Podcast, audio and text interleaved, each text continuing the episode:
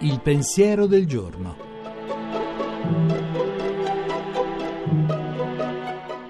In studio Giuseppe Savagnone, editorialista e pubblicista.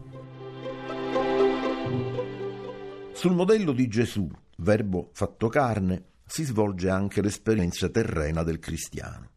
Per quanto povera e fragile sia la sua umanità, per quanto pesanti siano i limiti che egli sperimenta quotidianamente dentro e fuori di sé, colui che ha scelto di seguire Cristo sa che Dio stesso è venuto a condividere questa povertà e questa fragilità e le lascia illuminare dalla sua presenza.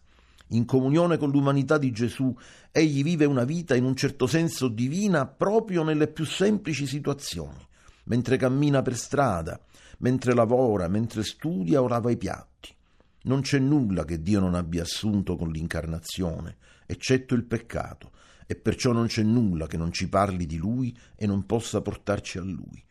Ma proprio questa comunione con colui che oltre a essere vero Dio è anche veramente e pienamente uomo, rende il cristiano attento a valorizzare e far crescere i germi di umanità presenti in lui o in lei e disseminati nelle diverse circostanze, nelle varie attività, nelle persone che incontra.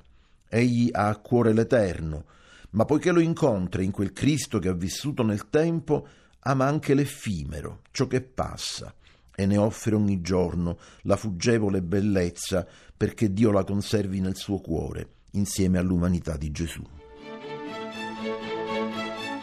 La trasmissione si può riascoltare e scaricare in podcast dal sito pensierodelgiorno.rai.it.